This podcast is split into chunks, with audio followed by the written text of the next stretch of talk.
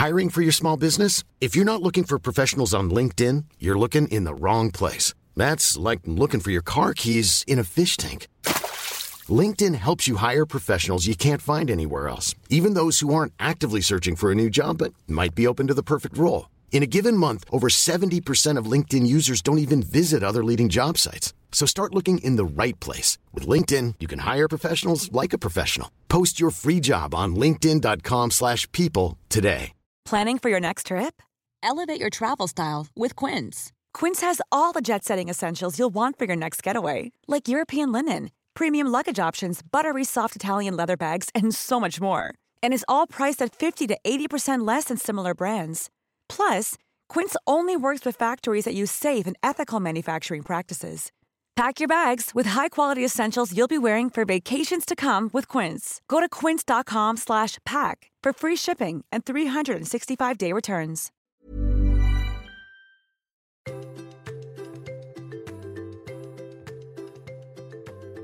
Hello and welcome to The Parenthood. When we imagine being parents, most of us are guilty of dreaming of idyllic picnics with beautifully dressed children playing harmoniously in a wildflower meadow while their parents, even more strongly connected by the overwhelming love they have for their children, look lovingly on. I've been a mother now for nearly 12 years, and I can tell you I'm still waiting for this moment. But it won't happen because we're lied to. We're told that motherhood is a bed of roses. We're told that pregnancy and a natural birth are empowering. We're told that once your baby has arrived, your world will be complete. But it's not. There are truly wonderful moments, but just as many truly awful ones. With me today is someone who feels that if we are true feminists, this unrealistic narrative has to change. Eliane Glaser is a writer, radio producer, whose latest book, Motherhood, a Manifesto, argues that throughout the world, mothers are overworked, underpaid, and made to feel guilty about every aspect of parenting. And this is something we need to fix, starting with honesty. She writes, too often, the inevitable downsides of motherhood are hushed up lest young women are put off. Yet the scraps of honesty that escape the school gate's stiff upper lip have always brought me huge relief. Realism is a political act, it builds solidarity and better conditions. Eliane, thank you so much for joining me today. And thank you too for such an honest book.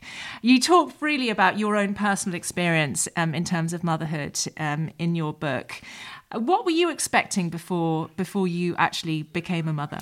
I think the idealisation of motherhood is everywhere in the culture. You see it in those photos that accompany features about motherhood, and no matter what they're talking about, even if they're talking about a negative aspect, the photo will always have a, a laughing mum with her kids.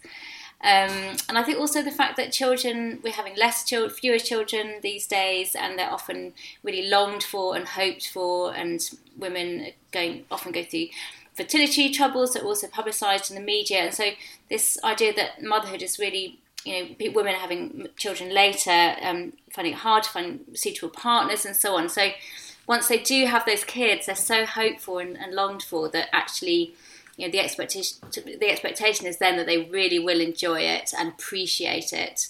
Um, so I think there's a great pressure to to find it you know fulfilling and and joyful.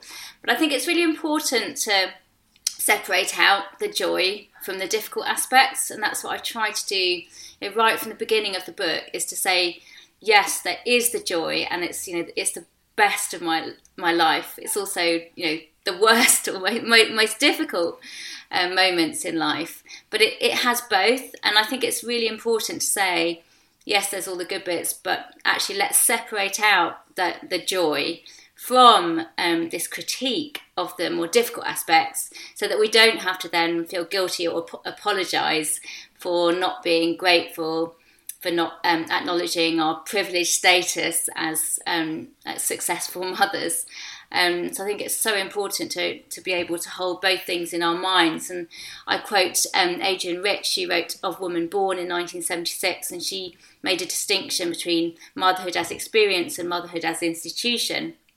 And she said, you know, let's separate those things out so we can critique the institution of, ma- of motherhood, which is about the way motherhood is organised in society and all the difficulties that go, go along with that from the experience.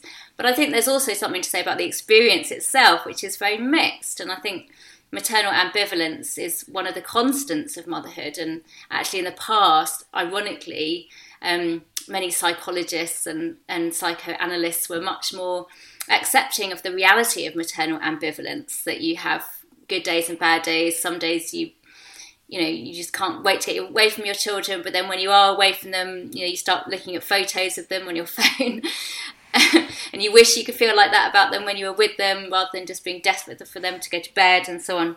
Um, it's a mixed experience. Um, and but i think now we're kind of in with there's this intolerance around maternal ambivalence that actually to even admit those downsides is somehow yeah to not know how lucky you are.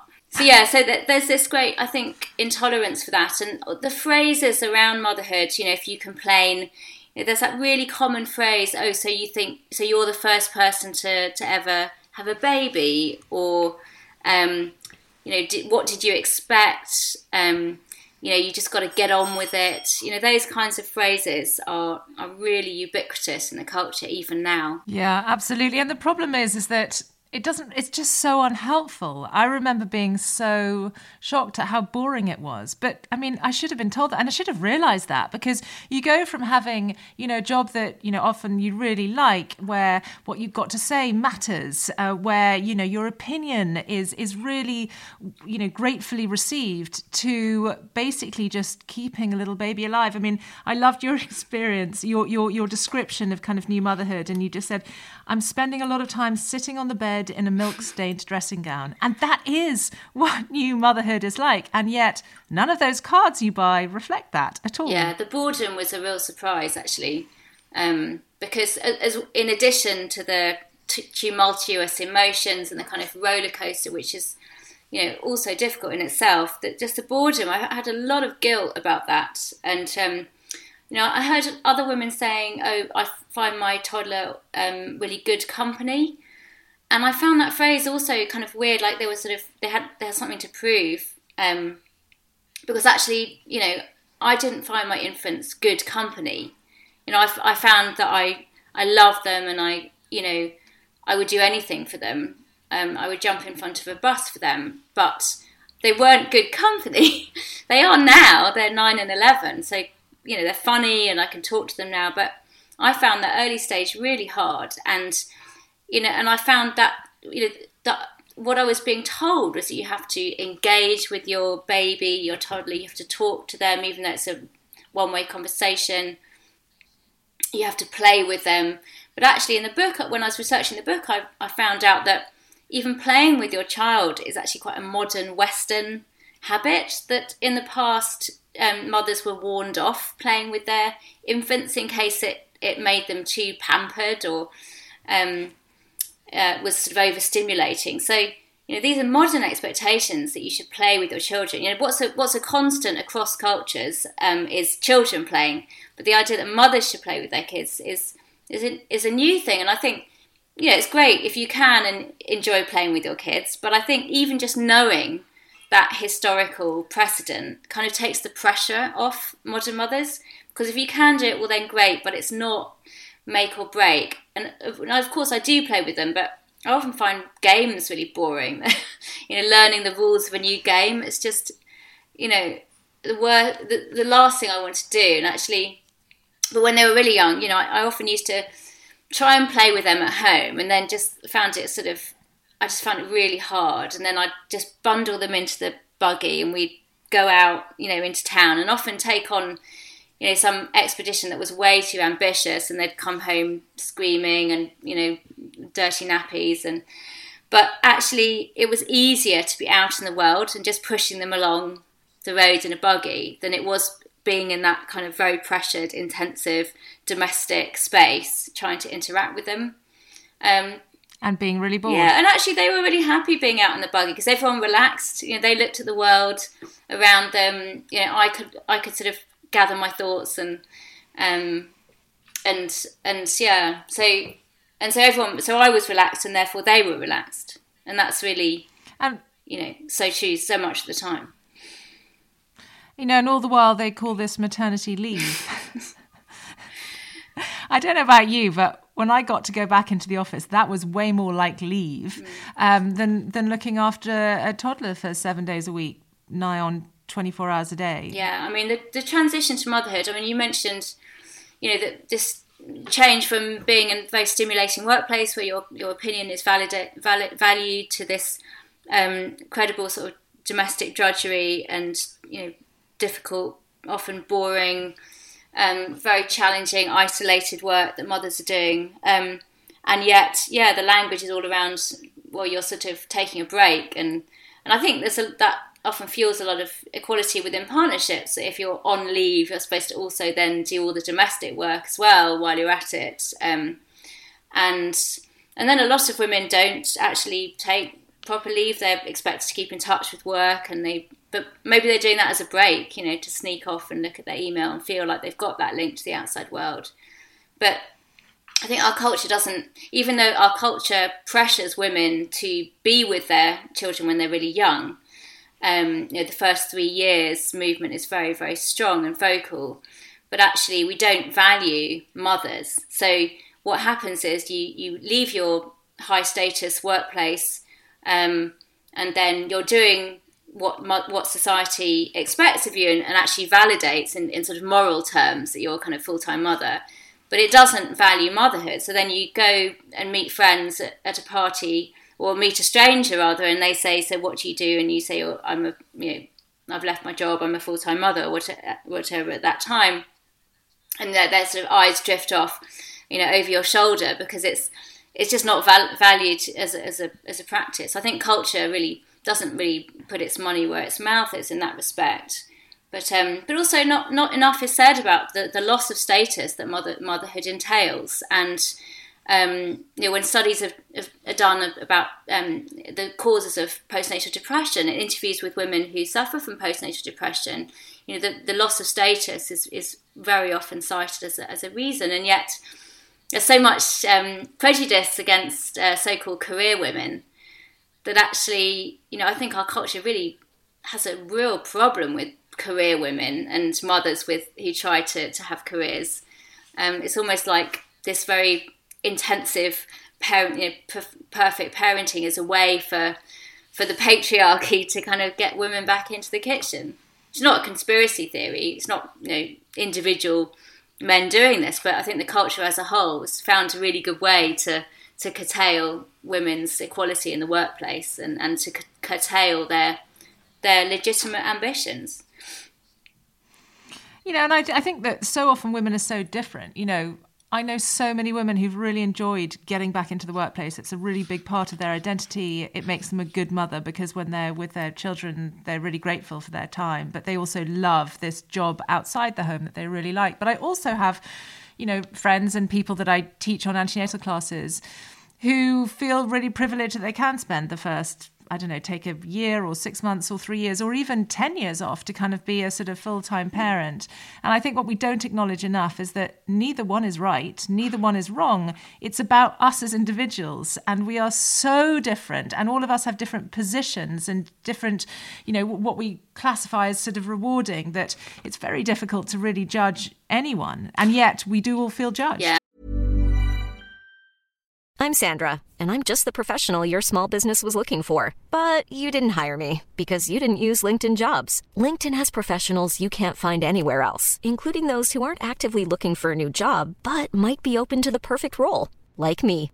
In a given month, over 70% of LinkedIn users don't visit other leading job sites. So if you're not looking on LinkedIn, you'll miss out on great candidates like Sandra. Start hiring professionals like a professional. Post your free job on linkedin.com/people today.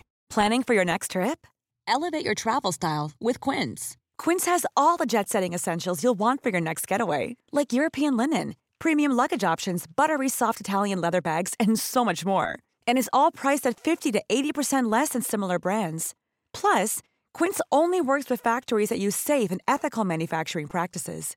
Pack your bags with high-quality essentials you'll be wearing for vacations to come with Quince. Go to quince.com slash pack for free shipping and 365-day returns.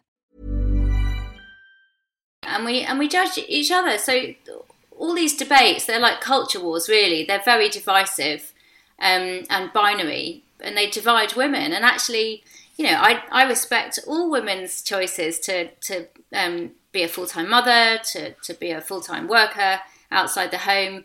Um, and for most women, it's not an either or. You know, they're boxing and coxing. You know, I, I, I've spent the last 11 years trying to do both um, in various different arrangements. And um, yeah, I mean, it's like all of these, you know, breast versus bottle, sleep training versus not sleep training. You know, women don't make an, an either or choice. We're determined by our circumstances. And, um, you know, most women have to work for financial reasons, and you know, a lot of women who would like to keep their careers going are unable to do so because the way that work is structured still makes work combining work with family so difficult, which is um, an outrage, you know, in in the 21st century. I do hope, though, that in the aftermath of this pandemic, you know, we have shown the world that flexible working can actually work really well. And I do hope that we will see a bit of a change in terms of, well, certainly when I speak to women, I just say try and cite this as a, an example of how flexible working can work. Because I do think that is the key for, for, you know, making it easier for parents. You know, and it should be just as flexible for men as well as women, fathers as well as mothers. Yeah, it's really interesting. It would be so great, wouldn't it, if it, if it, forced to kind of rethink of, of work. But my, my worry is that, well, first of all, you know, it's been a great backward step for women, the pandemic, that they've been working at home while trying to look, look after kids and do homeschool. And um, inequality between um, mums and dads has, has actually widened. Um, you know, even when men were at home, they didn't take the opportunity to, to do the take on the domestic load more equally um, which just shows that there's real ingrained resistance towards equality. So what I what I want to see is not so much more working from home, but actually you know fewer uh, shorter working hours for men and women. So initiatives like the four day week I think would be would be great actually, but it has to be I think it has to be instituted top down, you know, for men and women. Otherwise, men are just portrayed as shirkers and um, yeah, women if you also if you work from home, you know which which mother is going to say right, okay, it's my day to to go into the office. You know, I think if it's, I worry about the work, the sort of flexi working from home hybrid future because. Um, firstly, it just means you're trying to email while or have Zoom calls while kids are around. And secondly, yeah, which woman will say will actually say, I don't need to go to the office, but I really want to because it's good for my, you know, the work, my sort of mm-hmm. workplace community. Well, no, we'll just we'll just stay at home because it fits in with school hours. So, you know, I think yeah, I think it needs more structural reform. I think one of the most insidious things that I see is this kind of perpetual quest for perfection, which is a, again a relatively modern you know sentiment this idea that we all have to be perfect mothers the whole time. And so we first met actually doing women's hour where we were talking i was asked to come on and talk about anger in the in the aftermath of a podcast i'd done where i ad- admitted that occasionally i lost my temper and occasionally i shouted at my children and i caveated that with and i apologize. And i was amazed at the kind of the the drama and the the surprise that here was someone who you know admitted to shouting at their children and i've got to say it's something don't we all do it I mean, I've never professed to be perfect, and yet there is this idea that once you're a mother, your flaws just go out of the window. And we don't never shout at our children, but we do. I also feel really strongly about this subject. And in my book, um, chapter six is well, it's called The Red Mist, and it's all about anger. And it's such a taboo subject. It's kind of my my favourite chapter in the book in a way. Um, I sort of wish I put been able to put it first, but um, it doesn't come first in the in the order of motherhood. You know, you've got to have them first. But um, so I start with birth and so on, and move on from there. But um, anger is really it's really important subject, and I'm really honest in the book about the times that I've lost my temper with my children. And I uh, I try to be compulsively honest at the school gates. You know, when I've had a difficult morning, and you know, I tell my friends at the school gates the worst thing I did that morning, and then all of their anecdotes come tumbling out. You know, in a way that normally, you know, the stiff upper lip really keeps that stuff behind closed doors. But I really believe in in sharing this stuff because I think that all mothers shout, and I mean actually the studies show that you know, the large majority of parents shout, and actually around half of parents hit, which I think may come as a surprise. I think the the the numbers are coming down all the time because it's becoming more so there's more social stigma attached to it, but still very high compared to the the taboo around talking about it. So what happens is that all this stuff goes on behind closed doors. Mothers just feel terribly guilty and like they're a failure and like it's only them that shouts or hits. And which makes them even more angry. which angry. makes them even more angry because they think, right, you know, I've ruined it all. You know, um, I'm in a hole, so I might as well carry on digging. But actually, normalizing this sort of re- everyday reality makes women feel like, okay, so maybe I'm not such a bad mother after all. Maybe I'm a good enough mother, you know, in Donald Winnicott's phrase. Um, and a good enough mother does lose her temper. And and actually, in the book, I, I, I interviewed psychologists who said who told me that it's healthy for children to see their mothers losing their temper because um, it shows them that their behavior has real authentic responses in in the people around them and actually i think mothers these days that we're, we're told to be always calm always count to 10 and never you know always you know, the, the parenting language is all positive reinforcement and leading by example right that's what all the parenting websites emphasize. But you know, I, I read some really interesting work by by a previous generation of psychologists and psychoanalysts. It's a man called Harold Searles, who is a psychoanalyst um, earlier in the 20th century, and he told a story about a boy whose parents never showed their anger and they never admitted to their anger. They kind of denied their anger. And so they always stay calm in response to this boy's sort of natural, you know, childish out, tantrums and so on. And after a while, this boy started only relating to the family dog because the dog could be relied upon to provide authentic emotional responses to his behavior.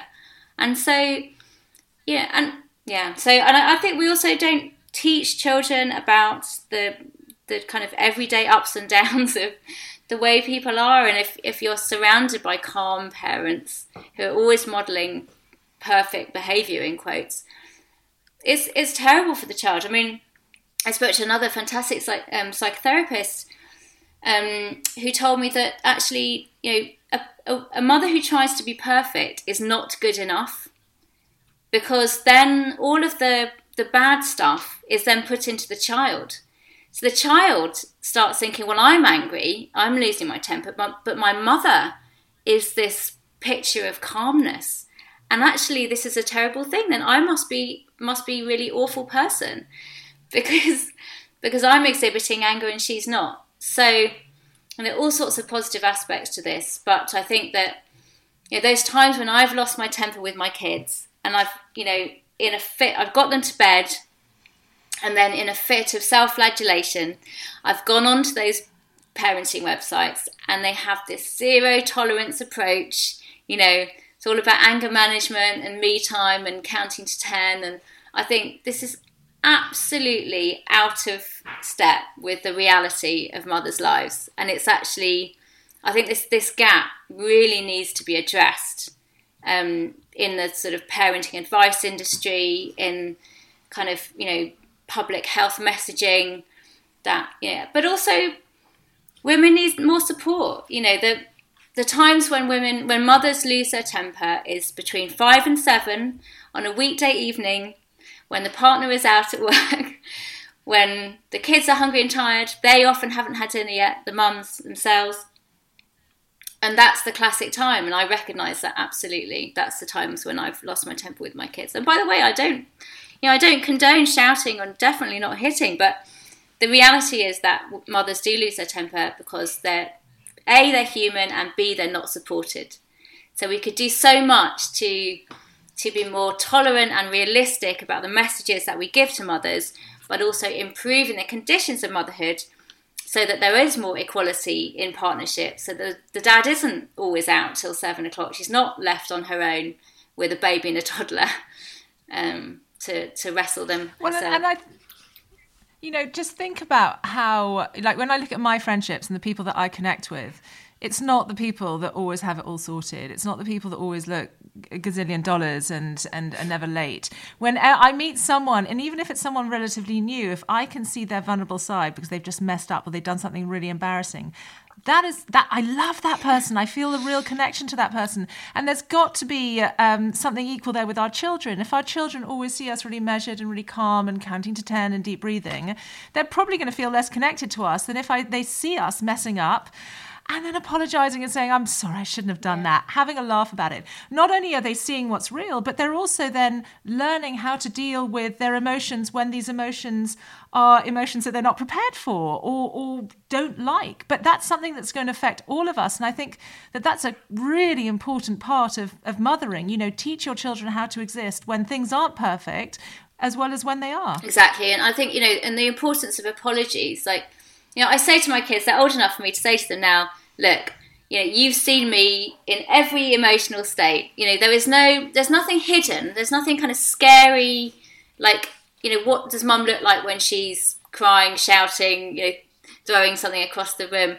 It, that's not a scary unknown for them.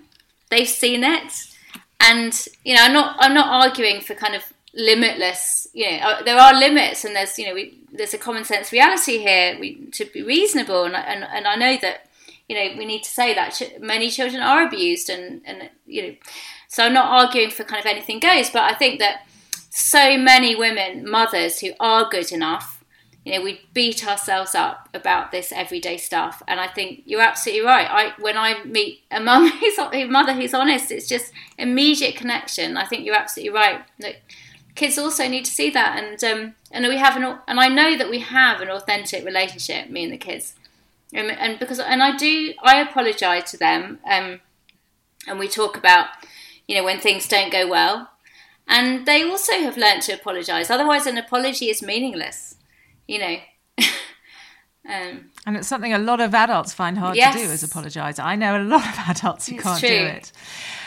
And and you know this sort of this cult of perfection starts even when you're pregnant. This idea of like a perfect birth, which I think is drummed into so many women while they're pregnant by the institution. This, you know, I ended up having a long labour, an emergency cesarean for me that was a perfect birth because we were okay at the end of it and yet i was very much made to believe that it hadn't gone all right because I'd succumbed to having a cesarean, which was totally out of my control. And I feel that it's such an unfair way for women to start what is arguably one of the hardest jobs, feeling guilty about something over that they largely had no influence over. Yeah. And there is no point in feeling guilty about it. That's right. And there's, uh, yeah, I think there's these two, you know, these sort of twin. Um, discourses really. One is about perfectionism. You have to optimize every aspect of your child's uh, life chances.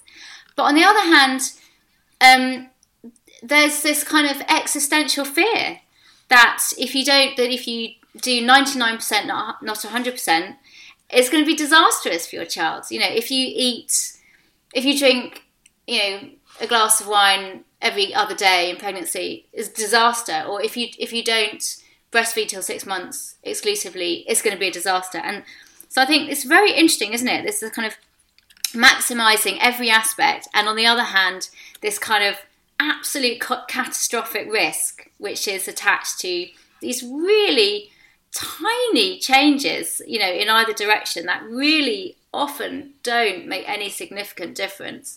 And yet, you know, it absolutely obsesses um, mothers when they're at their most knackered and stressed and um, so yeah, I mean, I think yeah, the pressure. I mean, you know, pregnancy. You know, the way that pregnant women are policed. You know, in this incredibly paternalistic, risk-averse way that wouldn't apply in any other area of medicine. Actually, you know, the phrases that women are, um, are, are kind of bombarded with, like "better to be safe, not sorry," in terms of the zero prescri- prescription on alcohol, which it hasn't actually been proved medically. Um, the a lot of the prohibitions on certain foods. Um, also, the science is really contradictory and doesn't kind of bear out that zero tolerance message. and also I think pregnant women are really patronised, and yet we're supposed to be you know, like 100% responsible at all times. I think I found that an, unbearable combination. I was being sort of treated like a child. Um, uh, and and and yet you know just you know avoiding food just in case, and uh, and yet I was supposed to be this kind of ra- you know responsible adult, and I've, it's a very strange combination. And then yeah, the pressure to give birth in a certain way. I mean, I I had um, an emergency cesarean under general anaesthetic because I had this rare condition. Um, but I mean, I actually wanted to give birth on a labour ward, and I felt pressure to give birth in quotes naturally because you know as i argue in the book um, you know although women should be free to give birth however they want you know in a field in a forest or in a labour ward or the elective cesarean it's uh, it's absolutely up to them but i feel like there's this cultural pressure to give birth naturally. And yet if and it's like a competition almost. Yeah. like i remember giving birth and people were like did you have an epidural? I mean yeah what kind of question is that? I know it's it's this incredible. You know, again, it's so much about the language. You know, like just get on with it. You know, put your head down. You know, uh, this idea that uh, a drug-free birth is somehow more authentic. You know, the authenticity of pain, but also the morality of pain. And this is, you know, childbirth has been talked about in this way for centuries. That women are supposed to feel pain because it prepares them supposedly for these decades of self sacrifice as a mother and this extraordinary kind of punitive, um, punishing discourse towards mothers. Um, I mean, I've, I've, you know, I, I, I was pretty traumatized by my first birth, and um, and yet I remember the first night that I stayed over on the labour wards in the postnatal ward, and you know, I just had this emergent, really, really emergent. It was so emergency that they didn't even consent me. Um, they just rushed me in because his my baby's heart rate was dropping and it was absolutely hideous. So they just kind of cut me open, got him out. He was fine, thankfully, but um, I was kind of a wreck. And I was staying on the ward, and I just felt like every time my baby cried, I couldn't actually get out of bed to pick him up. So I'd call the the um, the uh, the postnatal midwife, and and many of them were lovely, but some of them had this attitude like I was kind of making a fuss, and I got told off because my baby was lying on my stomach, kind of with his head slightly down. And I thought, well, I'm absolutely exhausted. Like, if I was awake, there's no way. I mean, I know how to hold a baby, but, you know, and, and historically, women, you know, were kept in hospital for two weeks. The baby was taken off to sleep in another place so the mother would get some rest um, you know, extended family would be on hand. There was no expectation that you'd possibly have to to look after your baby through the night, uh, you know, after birth, and and yet here we are, you know, in this age of like supposedly empowerment and choice and feminist progress, and yet mothers are left to to cope with this alone. I think it's. I just don't think we think about it that much because of this idea idea that okay, the baby is fine you know, we're, we're all lucky, everything's fine. Just you should be you grateful. Should be grateful. Just get on with it. I mean, and, and also culturally, we're one of the only cultures in the world where we treat new mothers like this. You know, I, I often teach, I teach antenatal classes, and I often teach. I was talking to a, woman from Mexico the other day, and she said, for 40 days, every mm. woman mm. in my country, they are mothered, they are looked after, they are nurtured by their community, and they don't go outside. Um, they, everything is done for them. All they need to do is just adjust, get to know their baby, recover from birth. And in some cultures, that's even longer. I had an Indian lady a, a couple of months ago saying exactly the same happens pretty much everywhere you go. And here we are in the first world, in the most privileged, civilized society, supposedly, and yet we treat these women. I mean, look at America; they give women six weeks mm. maternity leave. It's so interesting, and also women are given examples of you know, and this is very sort of dodgy, you know, racial stereotypes here, but Western women are often given examples, like in NCT classes, of women from non-Western cultures who are supposed supposedly give birth really easily, you know, without interventions or anaesthesia. Um, but but they're not. We're not told that actually they have all this support after birth, and also the stuff about them being able to give birth easily is also complete myth. Um, So um, yeah, it's really extraordinary. I think also you know often women in in in the West today, um, the the parenting advice they're given comes from situations where, which are very different. So, for example, on breastfeeding, you know, women are given um, the advice to ex- exclusively breastfeed six months. That's based on countries which have um, little access to clean water, for example, or like the first three years movement, which um, you know had, was very well meaning in a lot of ways, you know, but looking at babies' brains and looking at the effects of a trauma on a baby's brain and arguing that um, that, that those years are really important because that's when the brain is is um, cooked, as it were. Um, but actually, um, a lot of that research was done in very different situations. You know, on children who have been orphaned. You know, in, in very, growing up in squalid orphanages in Romania. You know, orphaned after the war. The research of John Bowlby, and then that research, you know, on a very different situation is then applied to to women who are, who are bringing up children in incredibly sort of materially comfortable and safe surroundings in the in the very highly developed West. So I think the perfectionist advice is kind of often derives from situations where things are really very difficult and challenging circumstances, and yet it make it fuels the perfectionism for mothers who are you know doing great you're right. It's a very blinkered view. I mean, I see often women who, you know, the advice is your baby should sleep with you.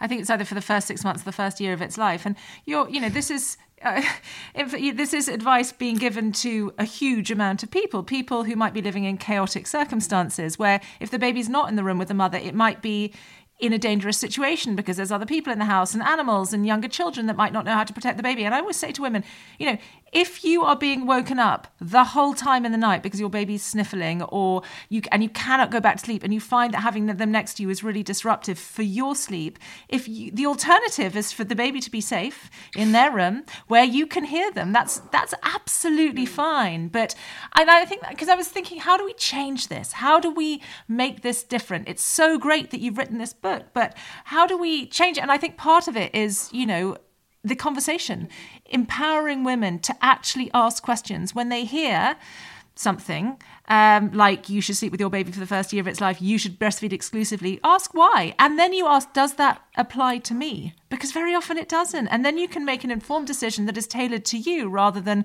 blindly following the kind of basic advice that's given to the whole world. Yeah, exactly. And in the book, I, I try and do three things really. One is to look at the, the science behind a lot of this advice and I do a kind of digest of the scientific research to show that a lot of it is much more contradictory and doesn't show the benefits that you might expect from the from the advice industry. That actually most of it doesn't really make much difference either way.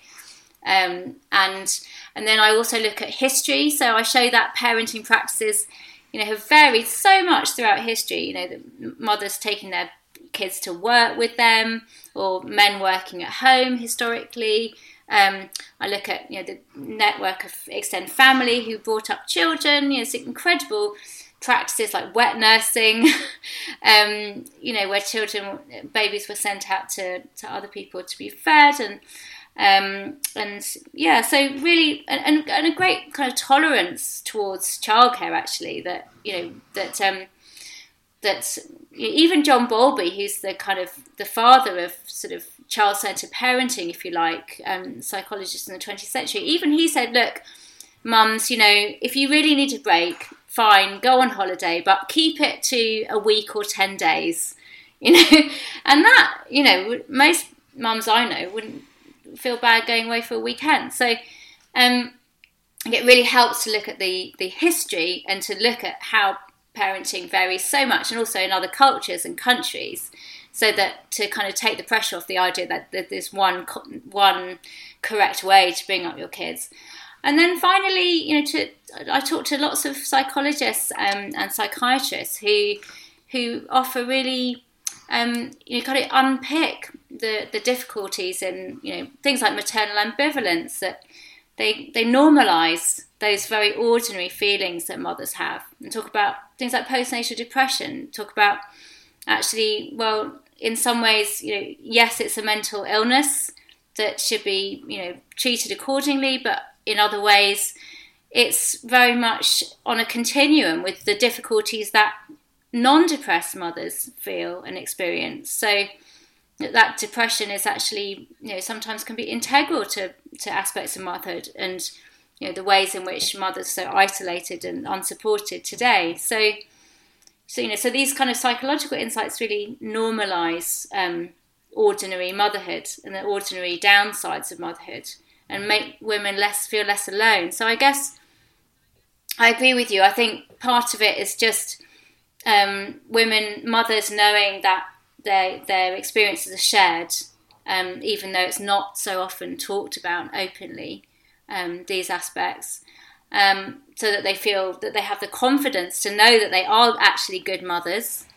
Because the guilt, I think, you know, I think the guilt is is really undermines campaigns to improve conditions for mothers. You know, guilt is is so corrosive and so um, it detracts from any kind of sense of indignation or confidence to try and say, no, actually, you know, um, what about the, the domestic, um, you know, uh, the, the mental load and domestic inequality? What about um, the four day week and the fact that we haven't sorted out this problem of work? Um, what about support for new mothers? What about challenging women's, um, um, you know, lack of autonomy during childbirth? So yeah, so I think when you normalise the reality of motherhood, then then you can challenge the guilt um, and the sense that it's just you failing and everyone else is doing a good job, and then it enables women to to make claims um, to to try and improve things. I mean, I think the tricky next step is how you then bring those that confidence together, how you scale it up into into a kind of a, a macro change for mothers, you know, and I guess with Me Too, you know, that social media fueled movement, there was, you know, that has, I think, led to some change in terms of raising awareness awareness of um, sexual harassment.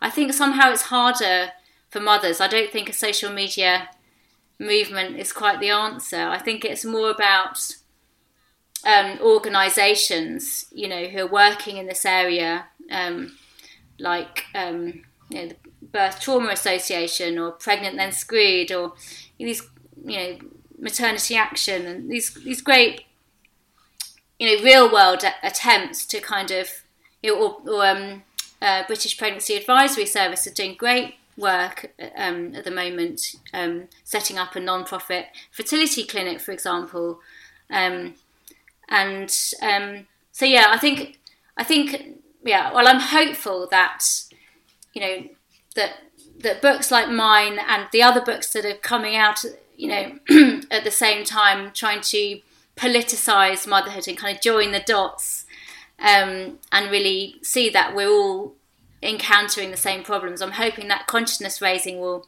make a difference, and then and then hopefully that energy being built upon um, by these organisations to actually lobby for you know changes in policy and um, you know, structural change in society. Yeah, I mean, you've called all of this sort of the unfinished work of, of, feminism, and it's I think it's quite rare to sort of hear that, but it always it strikes me as so extraordinary that you know, as you, you know, if you're a working mother, uh, someone to look after your children cannot be uh, a work expense, and yet if you want to hire a, a driver, that can be. it strikes me as extraordinary, and and that is such then a precluder of women going back to work because in the end, by the time they paid for the childcare for their commute, it's not worth it. And so they're basically then sacrificing their career and something that they've really enjoyed and worked towards because it just doesn't make financial sense to have someone else look after your yeah. child. And that is just so, I mean, that, that just saps energy that each individual mother, and it is usually the mother, is taking on all of that work of, you know, arranging childcare, whatever it is, you know, finding a nanny on Gumtree or finding a reasonable um, nursery that's affordable. Um, yeah, it. But but you also want them to be you good. Like, to it's good. not just about finding the cheapest That's right. one. It has to, and yeah, the studies show that daycare is good for kids, but it has to be good quality. So it's so much labour that women are taking on, um, you know, individually in that kind of privatised, atomised way, and and yet you know I think it just is perpetuated because because um, politicians essentially can get away with it because there isn't that joint pushback. So wouldn't it be great if um, if uh, yeah if mothers you know were able to to kind of come together on that campaigning front and just say actually you know I'm not um, lucky or privileged or you know um, to be able to to work flexibly or part time. You know, this is my absolute right. And why isn't it easier to, to do that or, or to work full time if that's their choice? Um, exactly. And ultimately, it's, you know, making it unaffordable is taking away choice. And it's all about choice, as we were talking about at the beginning. You know, some mothers will want to go back to work and some mothers will just not. And But if you don't give them that choice, then something needs to be done about it. It's also very toxic. I think it's very toxic the debate around um, domestic care and I think it's been become very toxic that very recently actually in terms of basically again it's setting one group of women off against another so it's very toxic debates on social media about um, about women who employ other women to look after their children there's been this recent you know novels exploring that subject and then the coverage has all been about you know privileged mothers hiring less privileged women to look after their um, children. And you know, and of course, you know, we have to campaign actively for equality for these, you know, even harder for these less privileged women who also have children who are being looked after by you know even cheaper forms forms of childcare. So. You know, clearly we have to look at this, but what's missing from this debate is well, where are the men?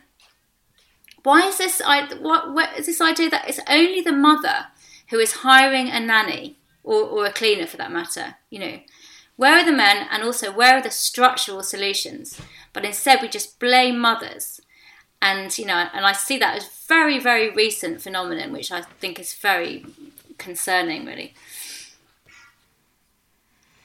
Well, uh, Eliane, it is such a joy to speak to you. It's so many things. I wish I, I wish I'd heard this kind of conversation 10 years ago. Our children are exactly the same age when I was feeling so guilty for feeling bored and unstimulated by being a mother to a child who I loved hugely, but it was just boring. It really was.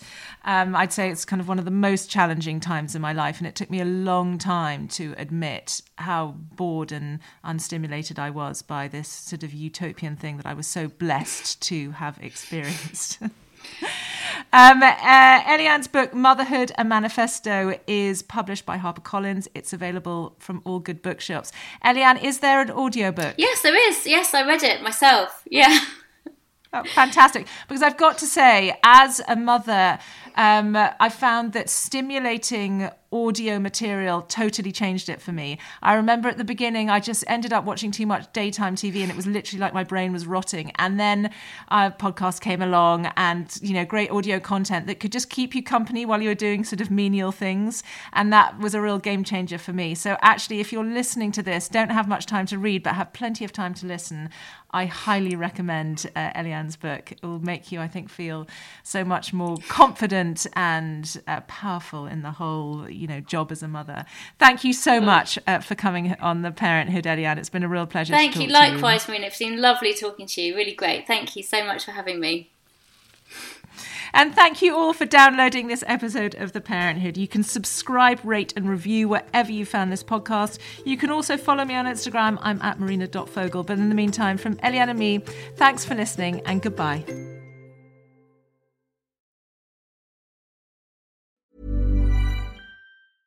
Hey, it's Paige DeSorbo from Giggly Squad. High quality fashion without the price tag? Say hello to Quince.